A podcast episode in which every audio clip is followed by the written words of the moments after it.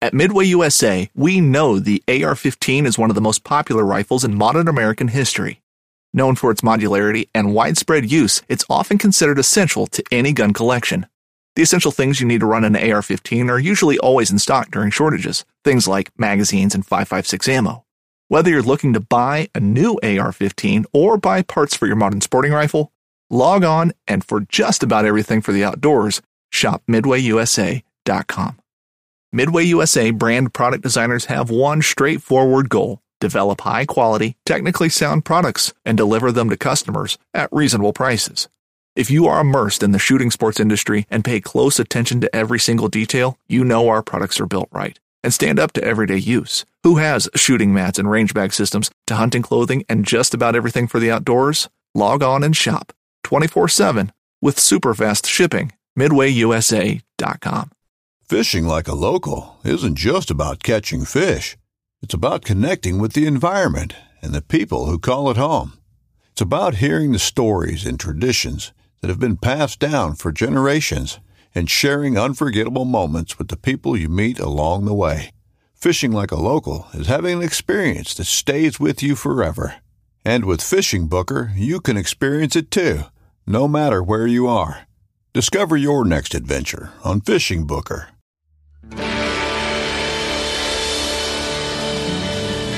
From the nation's capital, this is the Fly Fishing Consultant Podcast with your host, Rob Snowhite.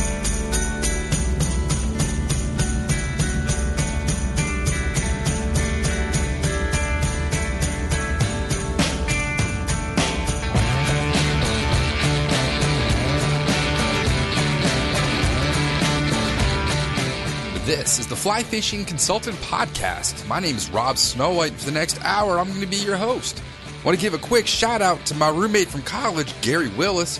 I bumped into him recently at the boat ramp. Haven't seen him in about 18 years. It was good to see Gary, and he's got a bass boat with a bigger outboard than mine. So we try and go on in his boat soon. This episode is all about Cortland Line and Brooks Robinson. Brooks works in public relations for the Cortland Line Company founded in 1915. We'll discuss everything from Cortland's classic to modern fly lines, R&D for catching exotic species around the planet, Cortland's new tippet material, and a new line of rods and reels. This episode is brought to you by Traeger. Traeger brings unrivaled wood-fired flavor to the table, unlocking your food's true potential. No matter which grill you select, Traeger's 6 in 1 ability means you can grill, smoke, bake, roast, braise, and barbecue with pure hardwood flavor. And to hear a little bit more about Traeger, we're going to hear from Rob from down the street. Not that Rob, the other one. Hi, this is Rob Martin from Rutherford, one of the hundreds of Robs at the Rutherford pool you've heard so much about on the Rob Snowhite podcast. My Traeger grill has changed cooking for me permanently. Everything I've cooked, I can no longer cook using any other method. With over a thousand recipes on the Traeger app, I use my Traeger more than my oven, with everything cooked to perfection. No lighter fluid taste. With football season fast approaching, my Traeger is going to be put to good use. You won't regret switching to Traeger. Hello, meat sweats. All right, so we have Brooks Robinson with us, not the baseball player. Correct. And you are in Cortland, New York today? Yes, yes, sir. Cortland, New York. And you work for a company called Cortland. Cortland Line. Yeah. For those who've never met you, say at a fly show at the booth, what's your celebrity doppelganger? My celebrity doppelganger. People ever tell um, you you look like somebody? Because people did- Google they- Brooks Robinson, they're going to come up with the Oriole. Yeah, he's he's an old school baseball player from like the '80s. Uh, was a third baseman. I think he's a Hall of Famer actually. I do have ten or twelve of his baseball cards. I have his autograph. However, I played lacrosse in college, so I got a lot of crap for having that name playing lacrosse. But growing up in Central New York, you, you really don't have a choice but to play lacrosse. So, as far as a doppelganger goes, is that how you say that? Doppelganger. doppelganger you know yeah years ago but then the last three years i lost all the the hair on my head so anybody that i looked like three years ago i don't look like them anymore Lex Luthor? yeah something like that I, you know what when i have no hair on my head here in about another 18 months maybe someone will will say I look like somebody different. You're gonna get colder now up there. Uh, it's you know, I'm used to it. I've been living up here for 32 years. You just you just get used to it. Right. So what you got you into fly fishing? Fly fishing. So I grew up on a small lake in upstate New York. Uh, you know, always grew up spin fishing, crappie fishing, bass fishing, whatnot. But uh, my grandfather was the head football coach at Cortland State, and he was always into fly fishing. There was always fly gear laying around. So, uh, yeah, just ended up picking it up, you know, when I was a young teenager. And then I would always go to the Salmon River with my father, and I got really into fly fishing uh, through high school um, just going up there for salmon and steelhead. And, you know, just transferred back to the lake that I grew up on. And it's just, man, there's so many different parts of fly fishing that interest me. And uh, it's always different depending on the species you go after, depending on the rivers you go on. And it's just, it's just a huge challenge. And uh, I, I really enjoy the challenge no matter what I'm, I'm going out to target. So the word at the bar down here in Virginia yesterday was the salmon have, have entered the river. Yeah, so there's always a, a, couple fish that come in early and it gets everybody fired up and rightly so because it is uh, an incredible place to be when it happens. But yeah there was uh, a customer down in the private section on the lower end of the river uh, caught one i think it was august 11th and then he went back the next day and caught another one. So it's you know, every year we get onesie twosies to start off, but uh, the weather's cooled off here a little bit. The nights are a little cooler. We really just need, you know, a little bit more time, some more crazy wind directions on the lake, and a pulse of water to grab those that first group of fish that wants to come up. Uh, we've had a super dry summer after two to three years of absolute rain. It hasn't really rained here in about three weeks, so it's really crunchy on the ground. The streams are trickling there's not a whole lot of tailwater water coming over any dams around here. Right, right. You guys gotten any rain? Uh, it's been ideal actually. The rain we've gotten has helped things uh, stay up as far as the reservoir levels uh, for the Salmon River and also for the tailwaters down on the Delaware we had a really good spring with rain, so it kind of carried into the summer. There's no issues of drought going on here. Um, I'd say it's it's it's on par. Everything, the grass is green, uh, nothing's bone dry, so it's pretty normal to say the least. I'm not yeah. complaining that I haven't had to mow the lawn in two and a half weeks. Yeah, I just, you know what, at this point, I, am just keeping the weeds down out of my yard. The grass stopped growing back in July, but uh, yeah, it's uh, it's definitely a, a, treat being a homeowner trying to manage the grass, working full time, and being on the road. So I hear what you're saying. Yeah, and so you mentioned you went to school up there. Have you always lived in the central western New York area? Yeah, actually, I was born in Cortland, New York. Uh, I grew up about 10 minutes north in Tully, New York, on a small lake. I went to school in Syracuse to Onondaga Community College and Le Moyne College. And then I started working for Cortland almost right out of college. So, yeah, I'd say for 32 years, I pretty much lived in the same place. And Cortland's got quite the history. Do you want to go over some of that for the people that don't know? Just small business and how yeah. they've changed fly lines, which most people might not be aware of.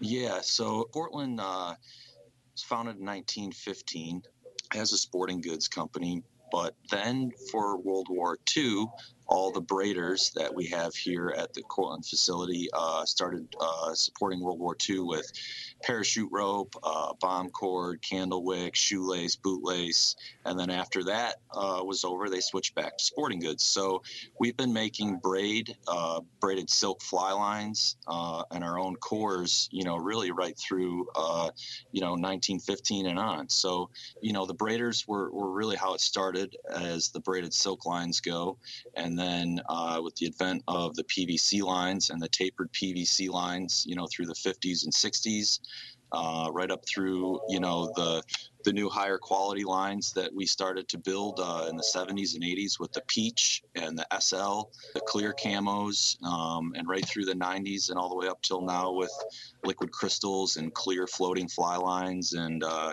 yeah, it's just it's evolved over a hundred years.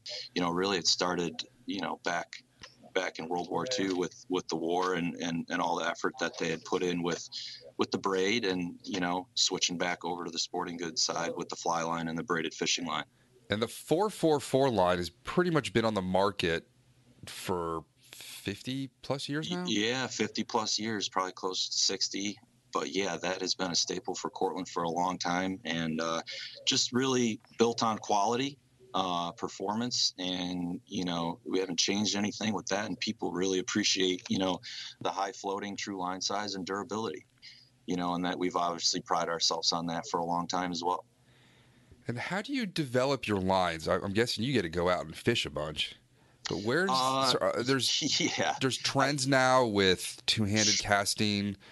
So you guys are figuring and developing that out. Do you have a lab where this gets thought up?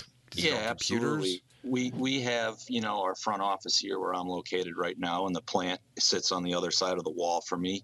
Uh, we have a great product development team uh, here at cortland and we really uh, really rely on a lot of our advisors and our ambassadors that are you know all over the world and all over the country. But you're right as far as trends goes you know two-handed fishing euro nymphing uh, streamer fishing you know and then all the different species that people are targeting uh, you know in the jungles and in saltwater man you know some of these trends they're they're hard to keep up with but they're really fun to build lines for you know stuff like bigger cores stronger cores uh, you know that can withstand the pressure of uh, some of these really big fish that these guys are going out and targeting you know right down to the really small stream stuff uh, for grayling and you know into the euro stuff. It's uh, it's a variety of things that guys are getting into now but it, it makes it a lot of fun to develop products for. And uh, you get to meet a lot of cool people in a lot of different uh, parts of the world along the way So there's a lot of the Euro nymphers that listen. Can you explain to the non-Euro nymphers the, the dynamics of what that line is and, and how it's developed and how it's made for that type of fishing? Yeah, really, the Euro nymph fly lines, um, we, we really build them to be uh, small, thin, and, and just basically built without a lot of grain weight. Um, you know, your standard lines, your weight forward threes, fours, and fives, there's a lot of grain weight um, when that's out of your rod tip. And what that does is it creates sag. And uh, the Euro nymph lines are super light, most of them are level. They're very thin, down to 22 thousandths of an inch. And what that does is it eliminates the sag and it helps you come in contact with your flies much more um, effectively than a regular weight forward line. So you'll be able to detect, detect bites uh, much easier. And really, it, it, it helps the, the whole process of tight lining and being in contact with your nymphs. So it's it's much different, you know, than than your standard weight forward lines and, and the whole technique and the application. But man, is it a lot of fun to to catch fish euro nymphing? It's a uh, it's definitely a numbers game. It's not for everybody, but we we love doing it, and it seems that uh, you know the whole U.S. market and euro market. Um, it's it's really catching on, and it's a lot of fun to be a part of. Now, what about some of those big jungle lines? What are they designed to do? You know, uh, the jungle line. First of all, it's got to withstand the heat. You know, so you have to build a harder, slicker line uh, that's not going to get soft and wilt on you in the heat, and it's got to be durable. Uh, a lot of trees, a lot of rocks. You know, you know, you're you're fishing in some pretty dirty water at times, or uh, you know, basically between giant jungle tarpon, Dorado, Arapaima. I mean, the the list goes on, but they demand a s- extremely strong core and a super durable line. Um, and you know you got to be a good caster to get some of these fish. So at the same time, you got to build a line with the, uh, a proper taper that can deliver a large fly, but something that's comfortable in your hands for you know eight, nine, ten hours during the day. Do those lines? What, what's the breaking strength? I always have clients ask me, "What's the poundage on your fly line?" I'm like, I don't know. So it's going to vary, you know, like your trout lines will be anywhere from, you know, 12 to 20 pounds, 25 pounds, up through some of your bigger salmon steelhead and smaller saltwater stuff between 20 and 30. Um, you know, your tarpon lines will be around 30, 35. And then the jungle lines, we step up to uh, a 50 pound braided nylon core. And what the braided nylon uh, does is it has much less memory than a monocore at 50 pounds and it's way more durable. So it's much more forgiving as far as the memory goes and it, the, the durability, uh, especially when you, you get into coral and stuff like that for GT fishing, it's it's definitely wanted uh, versus a monocore line. So you know it's going to vary from species to species. Um, you know the biggest thing is uh, those those jungle lines, those GT lines, and those tuna lines is they just got to be able to withstand the heat you're going to put on that fish. And sometimes those fish they'll put their own heat on the line with how hard they'll run sideways. Um, they, they really demand everything you got putting in a line and both you you as the angler uh, it's it's tough. You know you're talking 30 minute fights 45 minute fights um, they're they're brutal. How long does it take for product testing before you can release a line? How many gts have to be broken off before you go and reconfigure the chemistry or the dynamics of your line. I'll, I'll use that. That's a good example using that line because that did take quite a long time to develop. You know, the first thing is it has to be the season that you're developing a line for in order to test it. So sometimes those things only come around yeah. a couple months out of the year. Maybe it's, uh, you know, six months out of the year. Luckily with GTs is you can target them almost all year around depending on where you're going. But yeah, the biggest thing was narrowing down the core uh, for that line. Something that uh, was strong enough, that was durable, um, was comfortable to cast, that didn't retain a lot of memory. Um, we have a great crew uh, and relationship with the Alphonse Island guys, uh, Keith Rose, Jocko, you know, guys like Devon, and those guys are just uh, extreme on their gear. So, you know, when we built that line, we really relied on those guys being in the middle of the Indian Ocean to put it to the test, and that they did for, you know, a good six to eight months during their one season. You know, we really, you know, that line takes uh, probably probably close to 18 months to really dial that thing in, but they were an instrumental part of putting that together. Uh, sometimes you get lucky and lines come together much quicker than that. Sometimes it takes longer than that. Really depends on what you're aiming for and what you're trying to do. Uh, that line had a lot of specific features that we had to hit and luckily we did that and it's it's done extremely well for us. You know if you got a good uh, advisory team and a good field testing team it makes life a lot easier and we really rely on those guys. Have you ever had a report from the field where somebody used a fly line for something out there in the middle of the indian ocean where it wasn't intended? Like, i've used fly lines for shoelaces before. Has yeah. anybody had to repurpose them for some kind of survival thing got you some crazy stories you know, uh, not that I know of, but I have one myself. Uh, I really wanted to keep a fish one day on the Salmon River, as crazy as that sounds. I was younger. I just started working here and I didn't have a stringer. But my fly line was so beat up, I said, you know what? I'm going to cut the back end of this fly line off and use it as a stringer. I brought it to the fillet station, and the guy said, "That's the most expensive stringer I've ever seen." I'm like, "You have no idea, dude." So, uh, no, I, you know, nobody else but me personally. Yeah, that was uh, that was kind of a bonehead move to keep a fish and then not have a stringer to haul it out about a quarter of a mile. So, I, I don't keep fish anymore because I'm tired of keeping them. it's it's an option if you're if you're in a pickle. What about the clear lines? How did that get developed? I know there's some trade secrets, but I've got one of the liquid crystals and it's it's pretty awesome. Yeah, those lines are incredible, and they've done really well for us, uh, especially down in Florida. You know, for the the, the tarpon fishing in the Keys, uh, those fish are just extremely tough. They're extremely spooky. They've been fished to a lot, and uh, they're old, man, and they're just smart. So, developing a clear floating fly line, you know, even for that area was extremely important. You know, they're built out of polyethylene. Uh, most of our lines are built out of PVC, but the uh, clear liquid crystals are built out, out of polyethylene. Uh, they're extremely durable. They're gin clear.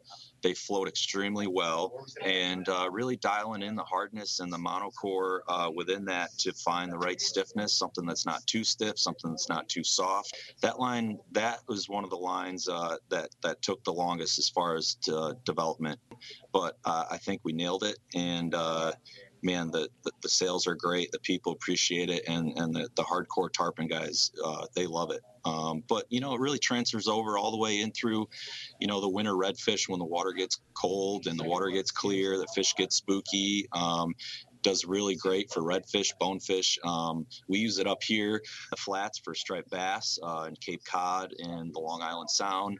Um, you know, up here in the summertime, 75, 80, 85 degrees, it's perfect for that uh, tropic style line. So it has a lot of uses, uh, you know, outside the saltwater stuff, but that's really what it's geared toward, geared towards, and uh, you know, it does really well for us. Has anyone ever complained that it could be too clear? Uh, yeah, all the time. And uh, I'm sometimes I'm worried I'm going to be cutting part of my leader, and it's the fly line. The 1911 is one of the most iconic firearms in history. Designed by John Browning, the 1911 was the standard issue sidearm of the U.S. military from 1911 to 1985. While Colt produced the original, almost every major firearm company has produced its own version. It's wildly revered for its reliability, crisp trigger, and is still a favorite for all types of shooters. Whether you're looking to buy or build a 1911 and just about everything for guns, log on to midwayusa.com. No, it's uh, it, it, it is extremely clear, and you know a lot of the guys, uh, you know, they say they can't see it, and uh, listen, it's not for everybody. The most important thing you have to understand with most of your saltwater fishing is it's sight fishing, and even when you're tarpon fishing, you're bone fishing, you're permit fishing, you're seeing your fish and you want to see your fly land. Uh, you know, good anglers will see their fly land. They're never going to look at their fly line. For some guys, they, they really need to see the end of their fly line, and maybe that line's not for them. But, you know, the guys that are really dialed in, hardcore anglers that can see their fly land, they can see the fish react to the fly. That's the most important thing. Um, so, yeah, we get that from time to time, but uh, it's it's normal. You know, a full, clear, floating, gin clear fly line. It's just some guys want to see it, and some guys don't. Yeah, I like to see it, except when uh, I make make that mistake, and, I, and that's why I always double check. I need like a second set of eyes before I'm going to cut a leader section. Yeah, exactly. I know, you know, that, that line does really well. It's tough for uh, a guide and a client mix on a boat because the guide really likes to see the fly line and, and uh, see where that is. If you have a great angler, you know, that, that relationship isn't as important. But when a, when a guide is really talking to his client and uh, relying on seeing that fly line, you know, to see where his fly landed, that's where, uh, you know we make we make colored versions of the liquid crystal as well with the guide taper and the uh, sky blue liquid crystal so we, we do we do offer the same uh, technology in the PE line uh, in a colored version. So if you really love that clear line and uh, you need to see it, we have those as well. What about? I don't know if you guys still make it. There was a line made for old bamboo rods, so it would go through the guides. Yes. You still make that? Yeah, the 444 Classic Silk line, and that is really built to mimic the old silk lines. It's uh, much thinner in diameter, so it goes through the smaller guides on uh, bamboo and glass rods. Uh, it's a true line size. It's a long front taper. You know, it's not built to throw big giant streamers. It's really as as built for classic rods. So that line does really well. Uh, the color looks like the old silk lines. Um, you know we we do really well with that with the bamboo and glass guys but yeah it is it is specifically built to uh, be a little thinner and help go through those smaller guides much better when you were making silk lines were you importing the silkworm man you know that was uh, or were you raising them that was long before i was born i wish i had the answer to that unfortunately i can't answer that i could i'll follow up on uh, on that with you though um, i'm sure the answer is somewhere here in the plant. Do you guys have like a room of relics? Yeah, like the, the, attic of Goonies, just all sorts of old stuff in there. Yeah, you should see this place. It's uh, it, it's uh, and it's not a small room either. Like I said, we've been around since 1915, so man, the history that's in this room, it would blow your mind. Some of the pictures of uh, some famous people, you know, at the Cortland plant, fishing with Cortland employees, you know, just all the old stuff we used to make, some of the old machines, the, the front door to the old plant back in the 30s and 40s is in there.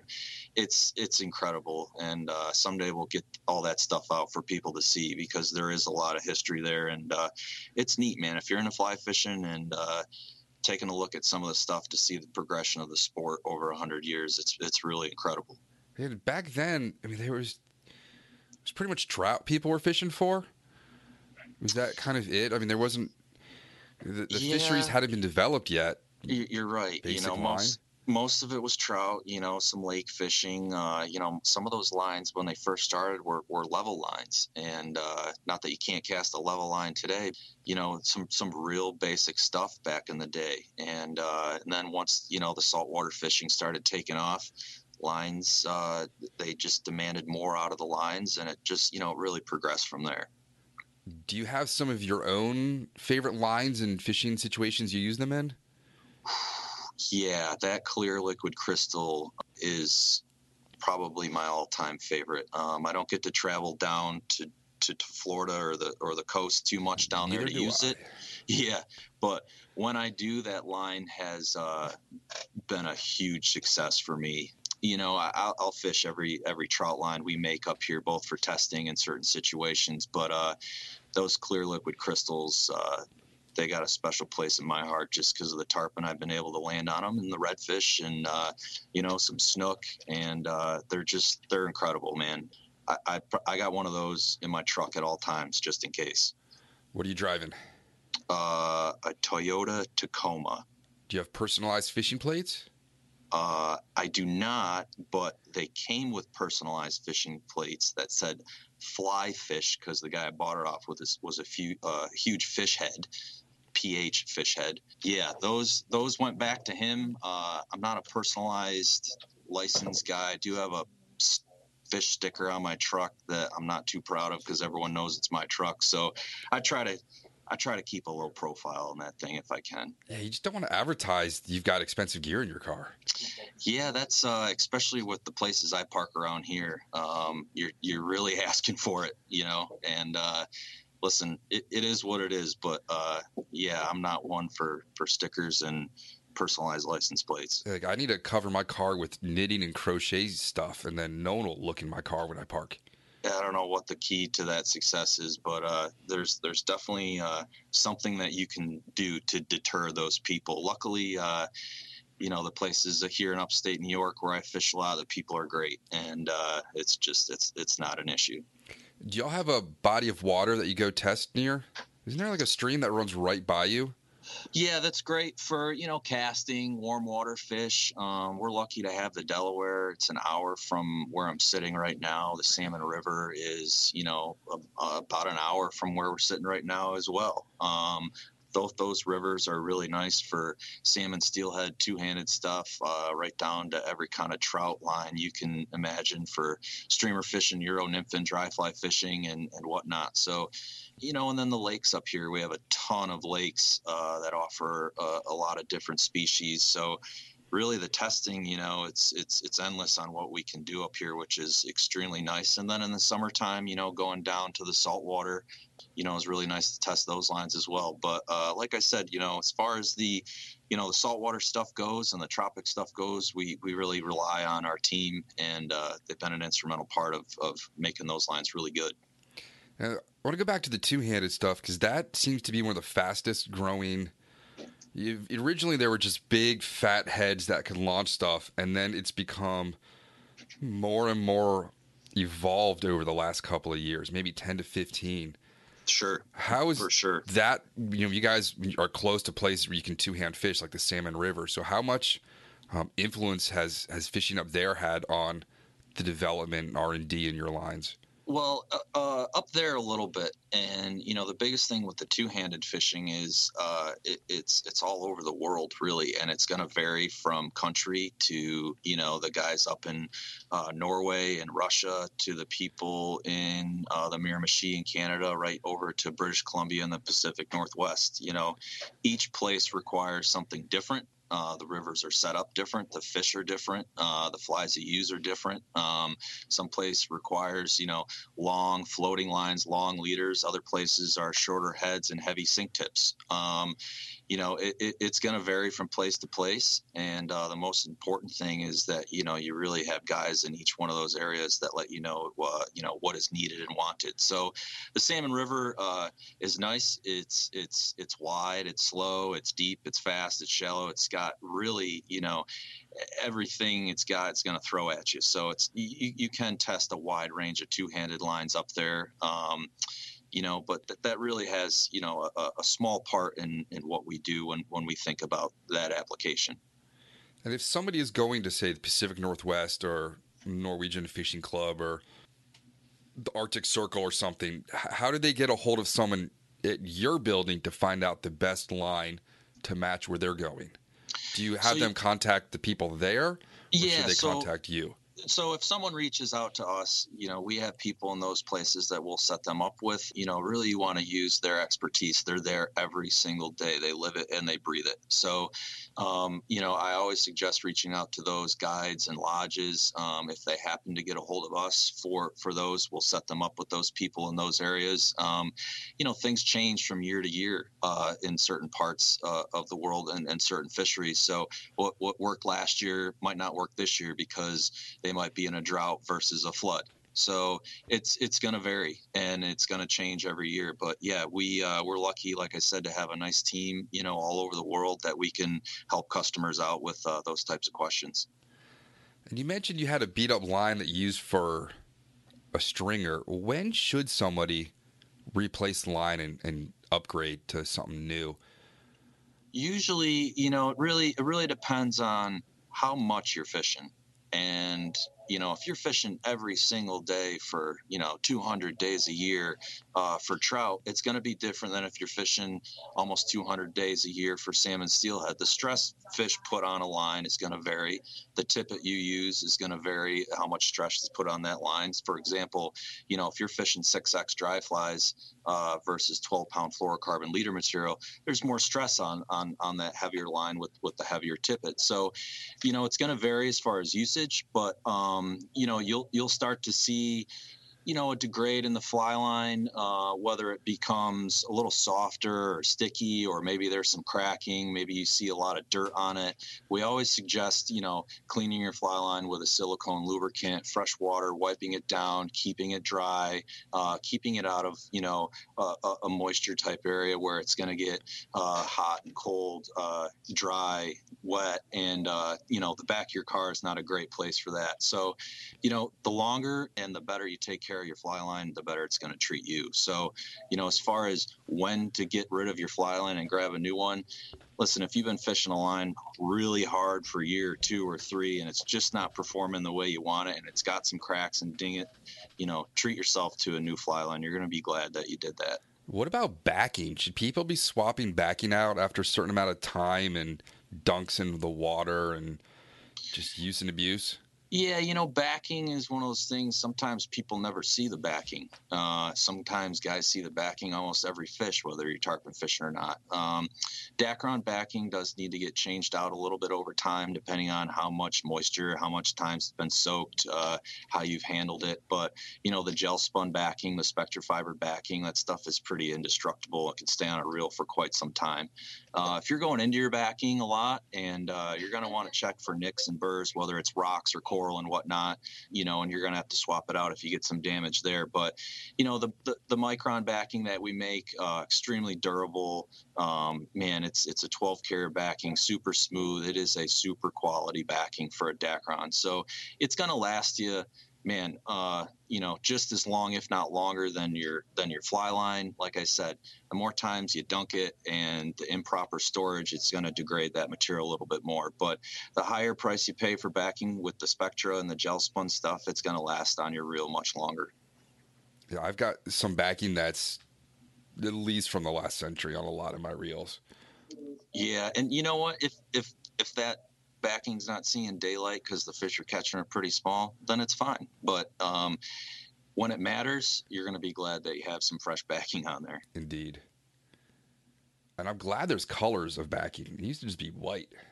Yeah, it's uh, dingy and turn brown it's it's getting out of control what people are really wanting for colors but like i said it makes it fun to develop those those ideas and those colors and more companies are coming out with more colorful reels um, it's awesome and people want to you know do up two, three, four colors on their reel, and uh, we're all about it too. So whatever these guys want for colors, you know, we're, we're all about it. We have uh, a new black micron backing coming out this year. Um, you know, a lot more black reels on the market today, and man, they look super slick with the black backing. What about glow in the dark backing? Is that possible? Ooh, that is possible. It's a good idea. Maybe we'll do that next year. I need to get. I used to fish in the dark so often. I just yeah, night fishing. You know, even if you're you know night fishing on the bridges down in Islamorada with a fly rod, maybe a glow in the dark backing. Um, yeah, that that'd be that'd be pretty neat. At least just to see it on your reel at night. Yeah. Um, whether you're night fishing for yeah browns or uh, whatever the species you're after. All right. Any line questions I should have asked that I didn't? Oh man, there's probably a million. Um, what are some FAQs you get just you know at the booth that shows? You know, the biggest thing is uh, just like the weights of fly line, the grain weights of fly lines. Um, you know, years ago, all lines used to be made AFTMA standard at 30 feet. Um, as rods progressed, they became faster. You know, a little bit heavier fly line, but still called a five weight was kind of needed. And it's kind of all over the map now as far as what lines are what grain weight, although they're rated as a four, a five, or a six. It's just, you know, we do a really nice job of listing our grain weights at 30 feet uh, for all of our lines. And uh, listen, some lines, uh, you know, your five weight, six weight, seven weight streamer lines, they really require a little bit more grain rate, uh, grain weight to load up the rod and close to turn over a bigger fly, versus let's say a true line size on a three or a four or five weight to deliver a small size 20 trico. There's just different uses, different applications for both, and it might be the same exact rod that you're using. Um, so it's going to vary, and uh, you know it's it's we really try to do a good job to give the, the customer and the angler every bit of information on that line and to help them make that decision. But uh, we're always happy to answer those questions. But yeah, that's probably one of the bigger ones is, you know, should I put a six weight on my five weight to load it up? Uh, should I put a five on my four to load it up a little more? Uh, should I keep a five weight on my five weight? And it's just it, it's really going to depend on what you're doing, uh, what you're going after, the flies you're throwing, and the rod you have. So it's uh you know it's it's a challenge even matching some some lines up with rods or rods up with lines but uh, everyone's doing a much better job at, at helping the customer out uh, just the more information provided the better i like it what about the welded loop sort of uh, revolution that those are all integrated now? Back in the day, you'd have to, like, I've got clients will show up and they'll have the little metal pin in the tip of their fly line with yep. the leader. And yep. then there was the Chinese finger traps.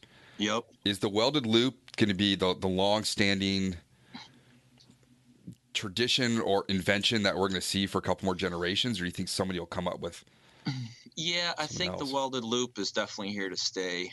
Coming up with something extremely durable that holds together for a really long time is is you know going to be nice to see over the next coming years. Uh, it's something that we pride ourselves on making strong, durable loops. You know, the braided mono leader loops; those are really nice. They're they're a little tricky to put on if you're not used to it. Um, a nail knot or a uni knot with with the butt section leader does just fine as well. But uh, the the welded loops man, they're just super convenient. Um, if you're changing out leaders and you got a loop leader, uh, you got sink tips, the welded loops are they're really nice to have. You know, the biggest thing is you know what what you're using them for. You know, a lot of the times, uh, like in the European, some of the lake market that we we sell to, uh, the welded loops, those guys are attaching really thin tippet right off the sink tips, and uh, they prefer to have a braided mono loop on there uh, because the tippet doesn't cut into the jacket material as much as it would a fly line welded loop. So the braided mono loops, they have their place. Um, those little rings that you were talking about, I haven't seen those in quite some time, but they're pretty cool when they existed. But yeah, welded loops are here to stay, and they're only going to get better uh, from this day on. It's always amazing. It's always amazing to me when a client will show up with their gear and have me take a look at it, and I'm like, wow, I've not seen that in a long time. And usually it's when I see that little pin. Yeah, those. I don't even know uh, who came up with that idea. I don't know where you can get them, but they're, they're pretty neat. They are convenient. Uh, they're not great for floatability. It does expose the, uh, the, the core on the fly line when you when you do that, um, so that that does get damaged over time. But the welded loops, they're just uh, man, they're here to stay, and and I love them. They're super convenient, and I know a lot of people appreciate them on the fly lines. Now, so we've already mentioned the clear line. What about the people that swear that fish in certain locations require a certain color line? You you, know, you just cater to what people want. You're like, yeah, man, if you want that, boom. you know there there is some truth to that and and really a lot of it really depends on the your your backdrop too you know it, it certain certain scenarios certain species do require certain things whether it's a high vis orange line to see it uh, whether it's a clear line so they don't see it you know i know uh, the, the new zealand fisheries really appreciate those more natural mute colors olives and and tans and whatnot. Um, you'd be hard pressed to find an orange line slinging around over there uh, versus you know some of the western fisheries in the rockies. Uh, a lot of guys prefer orange lines. The fish just aren't as spooky. Uh, they want to see their lines. So it just varies from uh, you know place to place country to country i know the delaware river down here the fish are you know real spooky they're real smart a lot of guys like real natural olive moss colored fly lines and uh, it just it, it really depends on on where you're going and what you're fishing for what's uh, needed and wanted Right. I think that's it for my line questions. You want to talk about some of your leader material that you guys came out with last year or so? yeah Ultra got, uh, premium. Yeah, we got a couple uh, great leader material products we've come out. The ultra premium fluorocarbon tippet being one of them. That that that stuff has just been incredible for us. Um, you know, it's it's a fluorocarbon that has a little bit more forgiving stretch to it than most. Um, it's a little more supple than most. It's not as wiry. It has uh, kind of a dual layered finish to it. A little harder jacket for abrasion resistance with a little softer core, so the knots seat much better that's uh, there's just there's there's so much I can say about that tip. It's just done so well, you know, especially in the finer sizes, the five, the six, the seven, and the eight X for dry fly fishing and Euro nymphing. Um, you know, with the nymphing, you're, you're going to be down in the rocks. You're going to get a lot of uh, a lot of debris down there. So that tippet's done extremely well holding up um, as far as abrasion resistance and right down to the knot strength with the real fine tippets with the six, the seven, and the eight X. Um, you know, is is awesome. And then right all the way up through, you know, the zero, the one, the two for streamer fishing. I use it for steelhead fishing, for salmon fishing. Um, that that stuff's been great. Comes in uh, 30 yard spools and 100 yard spools, and we recently added the uh, 01, 02, and 03x sizes. So even bigger, stronger than the 0x. So Very uh, cool. Looking forward to that this year. And then um, Could you use that for butt material? yeah, you could. Um, it's expensive. It's it's super clear. It's a pure fluorocarbon. Um, I prefer to use it as bite guard where it really matters, both as the fish seeing your line and not seeing your line, you know, and then abrasion resistance with teeth and debris and stuff like that. But yeah, it's it's a little thin for butt section. You know, I think uh, the 03 is uh, 13, 14 thousandths of an inch somewhere in there. So that's still pretty thin for butt section. Um, but for bite guard, like I said, in tippet sections, it's it's awesome. What about it? Might be expensive, but uh, for weed guards, where you don't want fish to see mono weed guards. That's absolutely a possibility. That's a good idea too. Um, you know, a lot of those weed guard, mono weed guards. Uh, you know, mono isn't as, as, as clear as the, the fluorocarbon that we offer. Um, yeah, if that's the case, then that would be a good idea, especially in those larger sizes. Right. Do you guys still make the rim fly reels?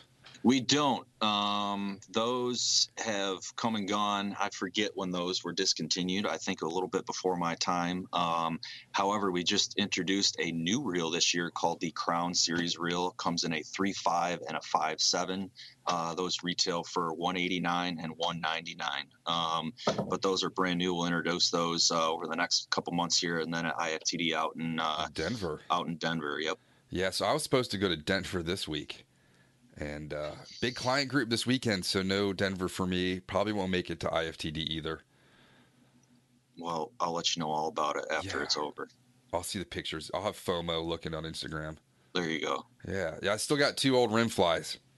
Yeah, those are great. You know, a lot of they're they're, super durable. I, I still bump into a bunch of guys on the river sometimes that uh they still have those rim flies too. I've been Uh, fishing mine for 30 years. Yeah, we sold a lot of them over the years. Yeah. We still have my rod in the box. Both two of them actually. Really. Still have my Cortland rods. the tips don't match up because I uh, neglected to take my rod off the roof of a car, and we drove off once, and someone ran it over, and the park ranger said, "You guys look like you're fishermen. Did one of you lose a rod?" She brought me the splinter tip, and I don't even know if I had to send anything in or just a check, but I got a new tip in the in the mail. They don't match, but I don't care. Hey, This was- everyone everyone needs a beater rod. Yeah, this know? was 95. Hunting boots are a critical component of any successful hunt. Whether walking a short distance to your blind or trudging miles through rugged terrain, your feet are carrying the load. Without the right boots, you could give up early and lose out on that trophy just over the ridge. At Midway USA, we make selecting boots for your next hunt easier. With just a few clicks of a mouse, you can decide on what's important, like waterproofing, insulation, size, width, and savings. For just about everything for shooting, hunting, and the outdoors, check out midwayusa.com. where we had one guy. It was a spring break senior year. We did it chill. We went camping. One guy sat on shore and just ate mushrooms, while the other two of us fished. And it was interesting. And it was uh, poured rain the whole time, so we had to drive into town to eat because we didn't have we couldn't have any fires or anything because it poured. I don't even know if we caught any trout. Where was was- that? That was Elizabeth's Furnace. It's an old smelting place out in the Shenandoahs near Front Royal, Virginia. Okay. So because of that smelter, there's chunks of man-made obsidian just all over the place. You just find these chunks of sharp glass-like rock, and yeah, it's not too far from the Shenandoah River. I don't know why we ended up going there, but it was a good time. It was like the last camp out before we graduated. Sure. And that one guy loved. He just sat there, crisscross applesauce, and just watched us fishing. I have no idea what was going on in his head, but he looked happy. Uh, so you guys also have a series of rods. Yes, sir. We have two series of rods. We have our MK2 series uh, that comes in a 10 foot two, an 11 foot two, a 10 and a half three, and an 11 foot three in the nymph series. And then we offer a 10 foot six, seven, and eight weight, more of an all around and uh, lake fishing style rods. And then we have the new Nymph series fly rods this year, uh, which are offered in a 10 and a half two, a 10 and a half three, and a 10 and a half four weight um, and those will retail for two ninety nine ninety five, and we'll be introducing those over the next couple months, and again at IFTD coming up here at Denver. When will those be on the market in shops? So those should hit uh, in late fall.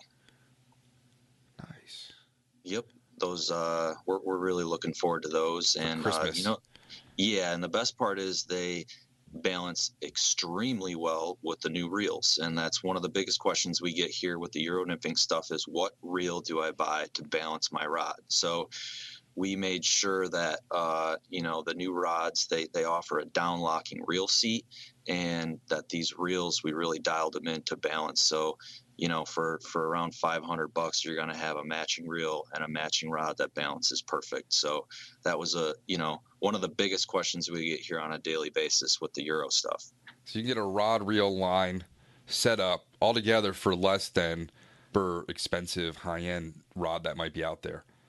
Yeah Nice. rod and reel for about 500 bucks man and you're, you're really not going to beat these this this setup it's uh it's awesome we, we like i said we used our team all over the country as far as redoing these rods uh and uh, we're, we're just really looking forward to doing it uh, again you know the euro nymphing stuff is really taking off it's here to stay and uh, guys are always just looking for something better i think they're really going to like this one Very cool. Do you do a lot of euro nymphing? Mean, you said you, you, you've done I it, but do, you know, and uh, that's actually how I uh, really started uh, hardcore trout fishing here at Cortland was Euro fishing. I didn't even know what an indicator a bobber was until like a couple years ago. I was like, I got to try this like indicator thing. This looks kind of fun too. So I actually started really heavily uh, with the Euro stuff right off the bat, and uh, I love it. You know, it transitions to a lot of different other things, jigging streamers. Um, you know, that whole setup is just ideal for catching fish, and uh, it it can be implemented anywhere uh, that trout exist on rivers. You know, whether in the Rockies, uh, Eastern United States, Europe, it you know, Grayling in Alaska, it doesn't matter. Um, it's it's a fun way to fish, and if you like catching a lot of fish, I highly suggest getting into it. Yeah, there's no real water types around here where I would have utilized that by now. That's why I've never gotten into it. I'm doing warm water, lakes and ponds mostly, and Yep. shad fishing in the river. Yeah, the closest not uh, uh, where did where did I go? Uh, how close are you to Maryland? Yeah, not far, like the gunpowder. Yeah, that's the last place I fished in Maryland was on the gunpowder. Euro nymphing is uh, it's perfect for the gunpowder. That river is set up uh, really nicely for that style and technique, and uh, what a cool place to fish too. I love it there. Yeah, we had we've had a podcast earlier that I still have not gotten the um, the urge to go up there. It's not that far, but having you know a place in Colorado, I like to do my trout fishing out there.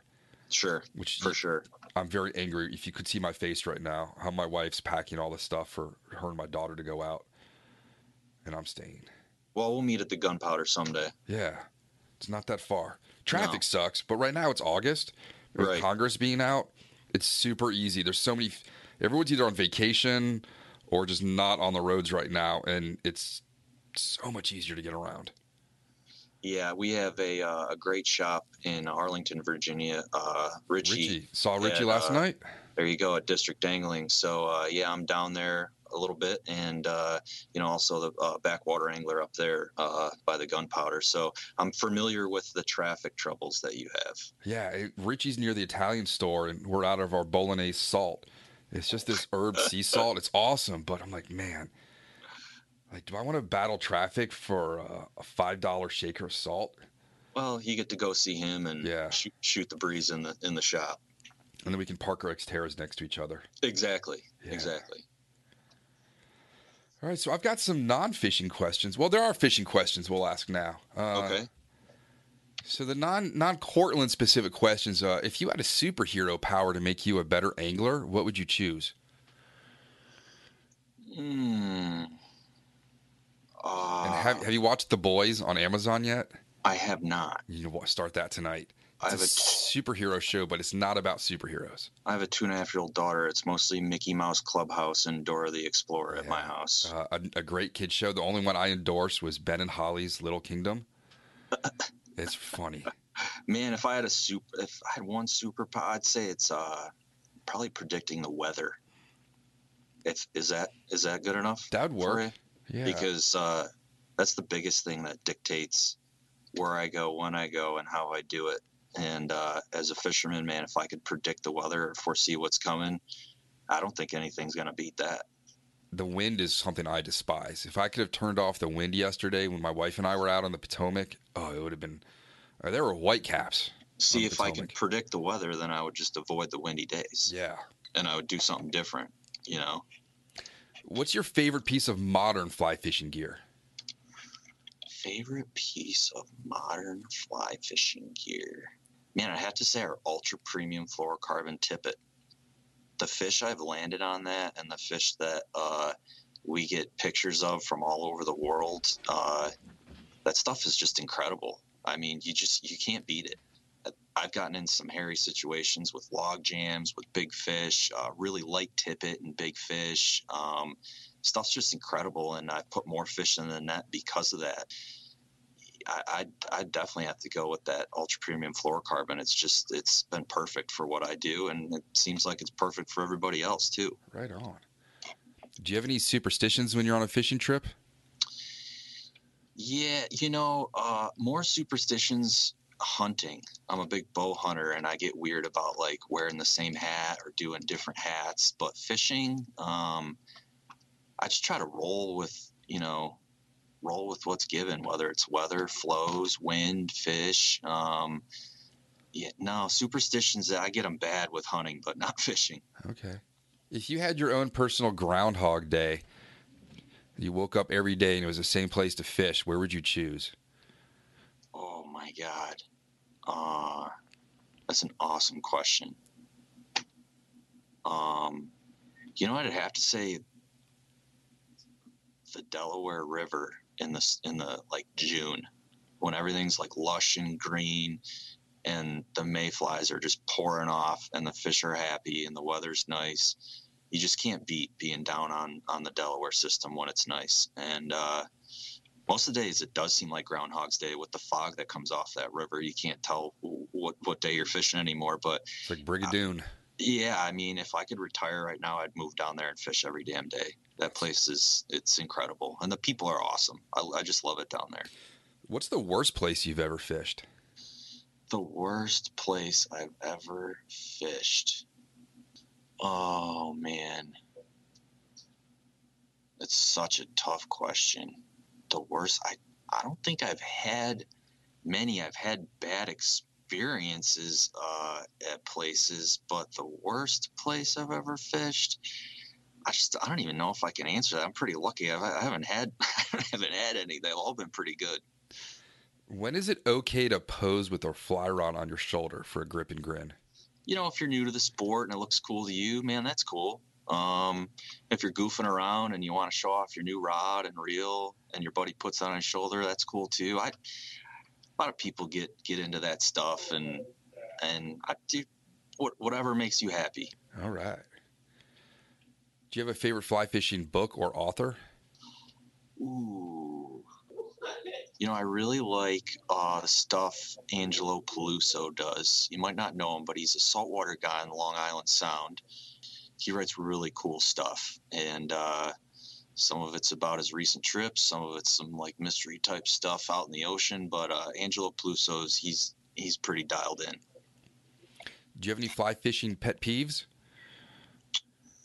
Uh, pet peeves. Uh, yeah, is is stocking one of them? Yeah, man. Can, can I say that? They're yeah. stocking the rivers here with smallmouth. I'm like, that's a non-native species. So you'll, everyone's up in arms about snakeheads ending up here, but you're okay with smallmouth being put in? Yeah, I'm a, I'm a big anti-stocking guy, um, and mostly it has to do with trout fishing. I could go on for hours about this, but it's just lack of education. You know, both in the you know the people that are doing it and the people that prefer it.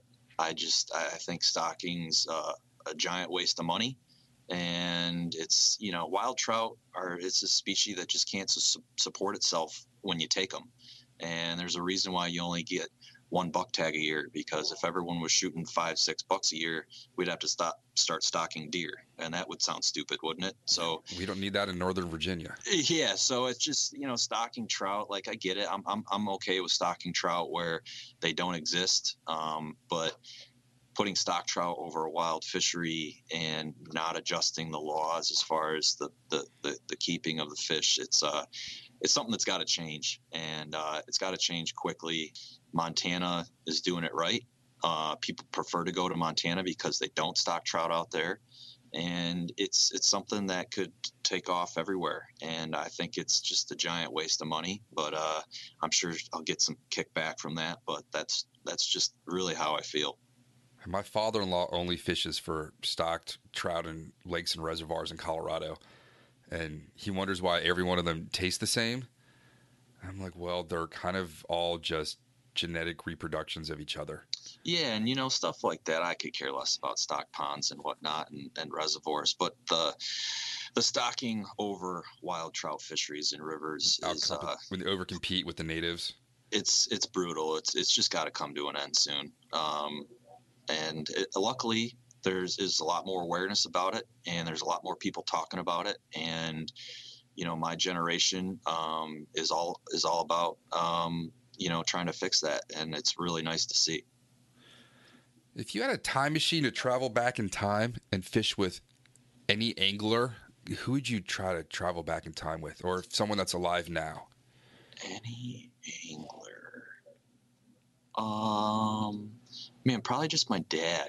Uh, we got to fish a lot together when I was young, but I just want to go back and, and do it more. Um, it's tough getting them down the banks sometimes now, but uh, yeah, I'd love to travel back. Man, when I was growing up, he used to tell me stories about this fishery and that fishery and how good they were and how many fish there were, and uh, just seems like none of these fisheries are the same as what they used to back, you know, in the 50s, 60s, and 70s. And, you know, there's a lot of things that come into play about why that is, whether it's pollution or overfishing and whatnot. But yeah, if I could go back to, you know, the way things were back in the 50s and 60s and 70s with my old man, um, that'd be pretty cool.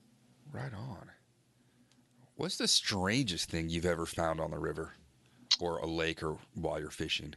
Uh, man, I was nymphing this fast, heavy run like three years ago. It was like early December. It just started snowing. It was quiet. There was nobody around. And uh, I like saw something in the bottom of a creek and it was like pale, like kind of small. And as I got closer, it it literally looked like a dead baby until I got close and I realized it was a it was a naked doll on the bottom of the Oh, stream. Oh my and gosh. uh, yeah, that happened was- to us with a, a turkey in a Safeway shopping bag once There you go. under a bridge, and we basically shot. Uh, you know who's gonna go get it, and and I was the one, and I was like, oh my gosh, oh my, oh, there's a there's a baby in that bag, and Yeah. it was a just turkey. It was it was bad, and I went home right after that. I, it just it messed me up. Uh, And as a parent too, that kind of stuff even troubles you more. Yeah, you know, I think that was like right around the time my wife was pregnant too. It was like two or three years ago, and it just I don't know what I was thinking about, but uh, yeah, I, I blazed home right after that. And doll babies can be pretty creepy. You're gonna find out. You're gonna have naked doll babies all over the place soon.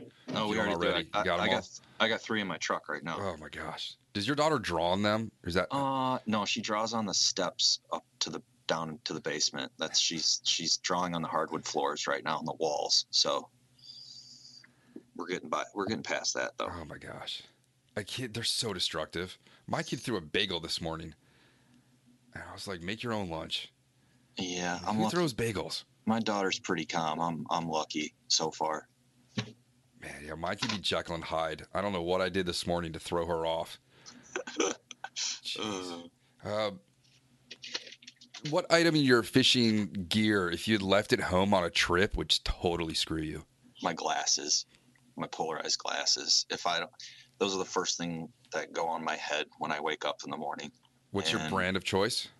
Uh, you know, I don't really have a brand, although I use these like twenty dollar flying fisherman glasses. You ever heard of that brand? They not. like sell them at like Walmart or something.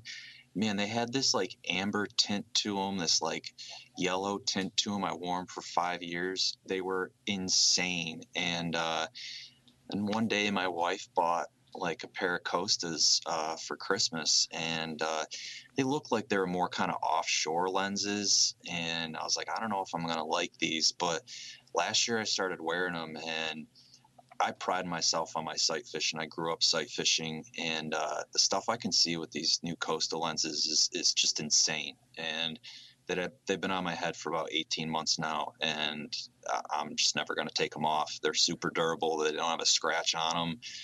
I beat my gear up on a daily basis. Like I said, they're on my head every single day. But if I left home without them, I'd just, I'd probably, I'd either go buy a pair or I'd just go home. Um, but fishing without polarized lenses, especially these new ones that I have, uh, I just can't do it. And never let liquid potpourri get on your sunglasses. Is that not good? I couldn't figure out where the smell was coming from. We were hiking the Salmon River a couple years ago, and then I realized the potpourri thing had leaked all over my Costa case and absorbed into the glasses. I thought the guys were spraying me or doing something like a, a joke. You know, I'd sit down and they would squirt potpourri on, on the back of my head or something. I couldn't, and the more I would walk, the stronger the smell got. My goodness, it was awful. And it took me a while to figure it out. Yeah, one day I was eating a sub and my glasses were around my neck. And I went back out to the creek after I got done eating my sandwich and I put my glasses on. But I didn't realize a giant piece of lettuce with a chunk of mayo landed in my lens. Uh, so when I put my lens back on, I just coated my face in mayo. And uh, trying to get mayo off a pair of polarized fishing glasses is Oh, extremely, extremely hard, especially with like a dry fit shirt that doesn't soak it up. Um, that was a that was a tough afternoon. Yeah, I've had that often. That's a problem. Not even just fishing, just out and about. I'm always getting food in there. I, they need Costa needs to make a like a a tray or a bib for their glasses when they're around the neck. I guess I could just swing them on the back of my neck when I eat. I'm just yeah, I'm I'm a mess when I eat, so I just don't even pay attention until I put my lenses back on. But agree, Speaking of food, do you put ketchup or mustard on your hot dogs? mustard always. All right. Uh, what would you tell your younger self about getting older, even though you're a young whippersnapper? Oh man, save your money. don't buy stupid shit growing up. Save your money when you really need it. What's your favorite Harrison Ford movie? Uh, clear and present danger. Nice. Does your hometown have any urban legends? No, my hometown's tiny. There's nothing urban about that place. Do you have any irrational phobias? I don't. And if you had a time machine to either go back in time and see a band, what would you choose? Led Zeppelin. What about if you go back in time and see an athlete in their prime? Um, maybe Jim Brown. Big Jim Brown. Jim Brown. He was a lacrosse player at Syracuse Oh, too. I was Yeah. thinking about the football player. That too. But he did lacrosse. He was like an all-American in lacrosse. He was the man. All right. Where are you going to eat after a good day on the water? If you got a famous favorite spot, any body of water. Any body of water. Uh, my favorite, one of my favorite is Long Doggers. That's down in Florida. They have a few locations. If I'm on the east coast of Florida, Longdoggers is great. Used to be this bar across from the Shehawken boat launch on the Delaware called Lydia's. It's since changed its names, but they got a chicken sandwich in there that's to die for. Um, you know, any place that's got like good food and a bar, I like to have a cocktail after a long day on the water, and I like to just bullshit with other guys. So any place that's like cool, chill, got food and beer and some cool people there, I- I'm there. Let's say you do end up coming over to our place when you're in town. What's your drink of choice? Uh, in the mornings, I like spicy Bloody Marys until about like one, two o'clock, and then uh, I, I like Tito's and lemonade. Uh, we do uh, vodka, lemonade, and then we muddle cucumbers and mint from the garden right now. And we have uh, old fashioned crushed ice machine. That is good. I'll That send you the recipe. We got sounds- it online. Yeah, that sounds delicious. Cucumbers give me the hiccups though, so I'm out on those. Oh. Well, I don't yeah, know they're why. Burp. They're called burpless. Oh, there you go. So I'm in. All right, I'm in. Yeah, I thought my mother-in-law with her, you know, my in-laws don't really speak very well English eh, or, or at all, and she was saying they planted burpless cucumbers, and I, I thought she was because they mistake words for other things all the time. I could not figure out what she was talking about, and then I finally saw at Home Depot the pack of burpless cucumbers. Yeah, it's legit. And you know, the other, you know, when I get up at the Salmon River there, a long day of salmon fishing, that new lodge they got up there, the Tailwater Lodge, they uh they make a Onion kill, they make a killer onion rings and Moscow mules. Okay, And uh sitting up there at the bar, I, I love it, man. Everyone's just everyone's great up there. yeah, those onion rings are freaking awesome. Yeah, they got those dialed in. Yeah. I had one more question. What was I going to ask you? It was about oh yeah, are uh, the coworkers pointing at you and like what is that guy doing over there today? Yeah, uh, young kid in customer service walked by and made a super funny face because, I mean, I'm just blurting out stuff like mustard and Moscow mules, and Because they, don't hear me. yeah, they can't hear you, so they think I'm like going crazy over here. But it's it's it's normal. I'm usually loud at my desk. I'm just a loud person, so actually, it's look. They, they probably think it's just a normal day over here. How many employees do you have? Uh, we have uh, about 10 here in the office, and then we have about 20 in the plant um, on any given day. Do you guys have a softball team? You know, we used to. We used to have a softball team. We used to have a basketball team. We used to have a golf team. We used to. Have, I mean, this place was uh, crazy back in the day. You know, when they made a lot more different sporting goods on the braiders and whatnot. But yeah, we used to have all those. I got pictures of the old Cortland Line basketball team with like Leon Chandler and people in it. Um, everyone here is way too out of shape to be playing basketball right now. If we could have like a golf team, we'd be terrible, but that's about is the extent of uh, the athletic ability here. I want to get a neighborhood softball team going because we got a, a dad in the neighborhood that used to play minor league for 10 years for the Houston Astros. He would clean up on the pitching. Yeah, none of us here. We've you know our our, our peak days have passed us in high school and, and college. Everyone here is just happy to be a fisherman at Right this on. point.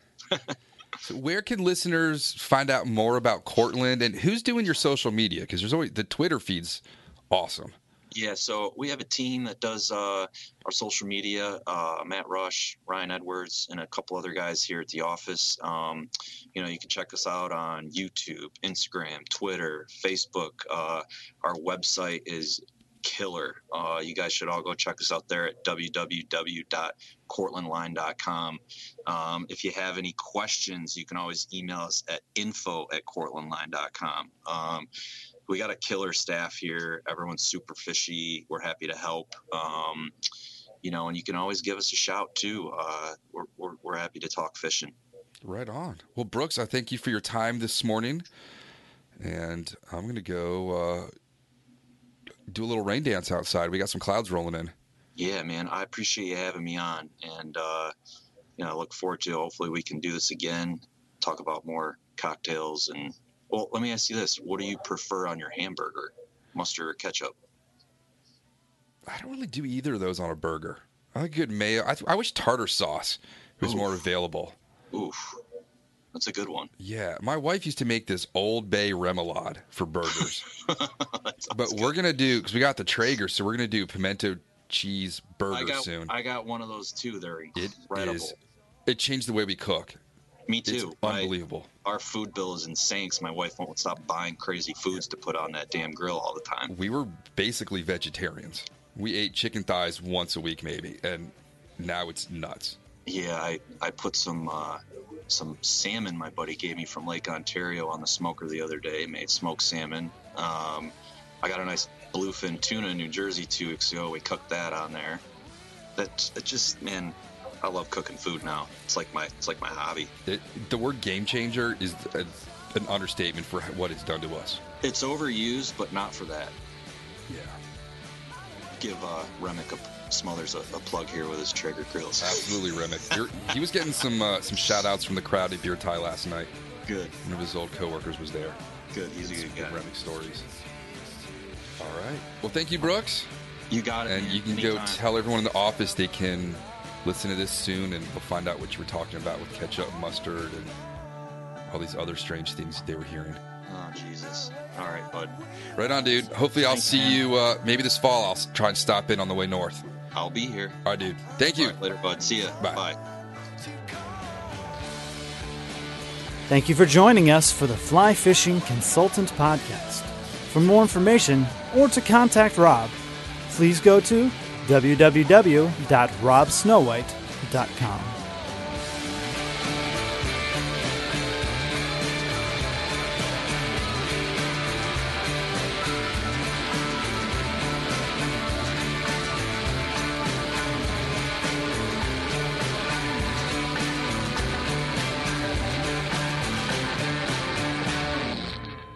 This podcast is brought to you by Freestone Productions at freestoneproductions.com. Brave anglers search for the one they call king, but who will take his throne? Tune in to Waypoint TV's Battle for Silver, Saturday, May 18th from 12 to 6 p.m. Eastern, presented by Abyss Battery. Waypoint TV. A life that has the stories to back it, a life to be proud of. It's a Winchester life. Yeah, baby. Six eight Western. Oh, mule deer, baby, right there. Tune in every Tuesday at 7 p.m. Eastern on Waypoint TV. Don't miss Mondays with Into the Blue, brought to you by Academy Sports and Outdoors. Every Monday night from 7 to 10 p.m. Eastern on Waypoint TV, the destination for outdoor entertainment.